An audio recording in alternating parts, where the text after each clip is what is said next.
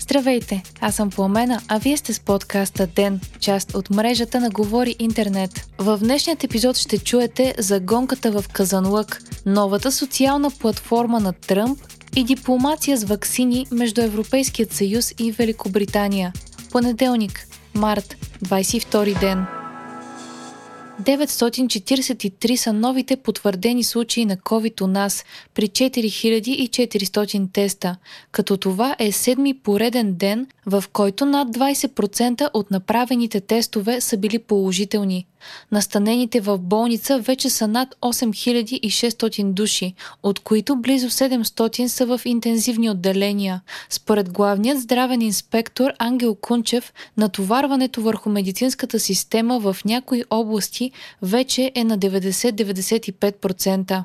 От днес страната отново влезе в така нареченият локдаун, който би трябвало да продължи 10 дни, но властите не изключват да бъде удължен, ако пандемията не е овладяна и натоварването на болниците не спадне. Какви са мерките? От днес всички ученици се връщат към онлайн обучение, а груповите занимания и дейности, както и присъственият учебен процес във висшите учебни заведения се преустановяват. Спира се и провеждането на семинари, конкурси, обучения и други обществени мероприятия в присъствена форма. Прекратяват се и културните и развлекателни мероприятия, а частните тържества се ограничават до 15 човека. Преустановяват се спортните мероприятия и тренировки, както и посещенията на фитнес-центрове, спортни зали, плувни басейни. Забраняват се и посещенията в заведения за хранене и развлечение.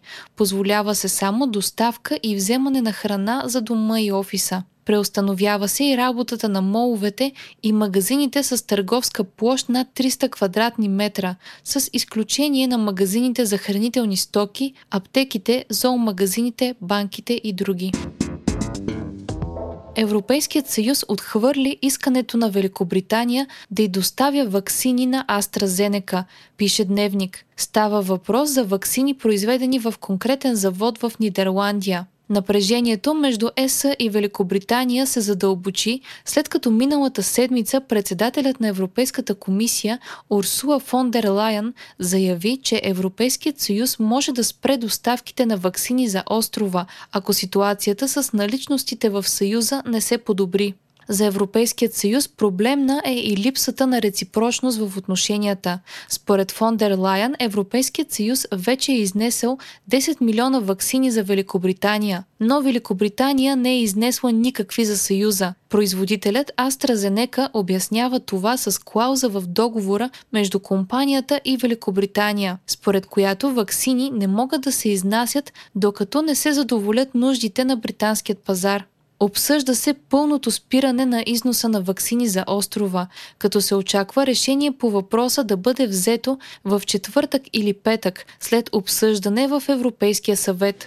18 000 човека са били евакуирани заради огромни наводнения в Австралия, съобщава BBC. Наводненията се определят като най-тежките от половин век насам и са предизвикани от дни на изключително обилни валежи, вследствие на които са паралели двете реки и язовира край Сидни. Множество пътища, мостове и домове са под вода и се провеждат спасителни акции. Само преди година районът бе опустошен от горски пожари и тежка суша. До 2030 година светът може да се сблъска с глобален недостиг на вода. Това е едно от заключенията на годишния доклад на ЮНЕСКО, публикуван днес по повод Деня на водата. Според независими оценки в доклада, недостигът ще е от 40%, а ситуацията се влошава благодарение на пандемията. Хората, които са под карантина заради COVID-19, ще могат да гласуват пред входа си, когато това е възможно, става ясно от решение на ЦИК, цитирано от Дневник. В случай, че подвижните избирателни комисии не успеят да обиколят всички адреси, изборният ден ще може да бъде удължен с максимум 1 час. Гласуващите с подвижна урна ще трябва да носят маска, която да свалят за кратко, за да бъдат идентифицирани. Срокът за подаване на заявление за гласуване с подвижна секция заради COVID-19 е от 24 март до 31 март.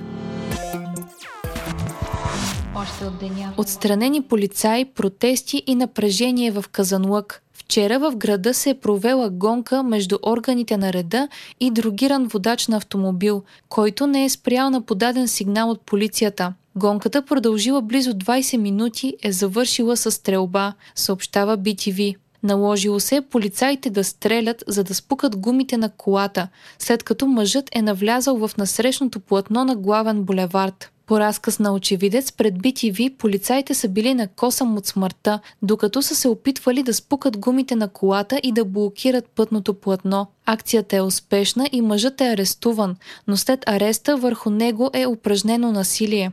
На кадри, разпространени в социалните мрежи, се вижда как след като е заловен мъжът, полицаите упражняват насилие върху него, удрят го и го блъскат. Двама полицаи са временно отстранени от работа заради дисциплинарна проверка по обвинения за полицейско насилие. В тяхна подкрепа днес бе организиран протест. Бе организиран и протест срещу насилието на полицаите. 25-годишният задържан е криминално проявен. Шофирал е без книжка след употреба на наркотици.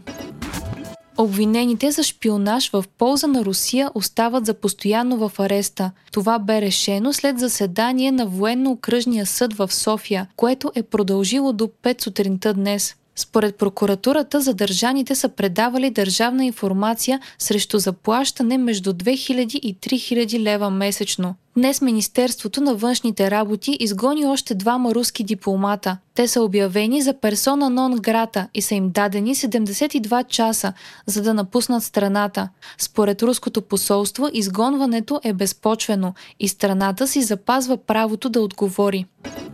Тръмп ще се завърне в света на социалните медии на собствена платформа, е заявил негов съветник пред Fox News. По негови думи, това ще се случи след 2-3 месеца и платформата на Тръмп ще предефинира играта. Съветникът на бившият президент не е дал информация дали платформата ще бъде създадена съвместно с някоя компания. Припомняме, че Twitter и Facebook блокираха профилите на Тръмп след нахлуването на негови симпатизанти в Капитолия. Решението на социалните платформи предизвика обществени дебати за свободата на словото от цензурата и заглушаването на политици със световно влияние. По-рано този месец Twitter заяви, че ще търси мнения от обществото, кога и по какъв начин могат да бъдат блокирани световни лидери, както и какви правила трябва да се прилагат по отношение на техните профили.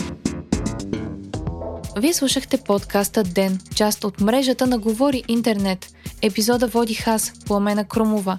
Редактор на «Ден» е Димитър Панайотов. Аудиомонтажа направи Антон Велев. «Ден» е независима медия, която разчита на вас, слушателите си. Ако искате да ни подкрепите, можете да го направите, ставайки наш патрон в patreon.com Говори Интернет, избирайки опцията «Денник».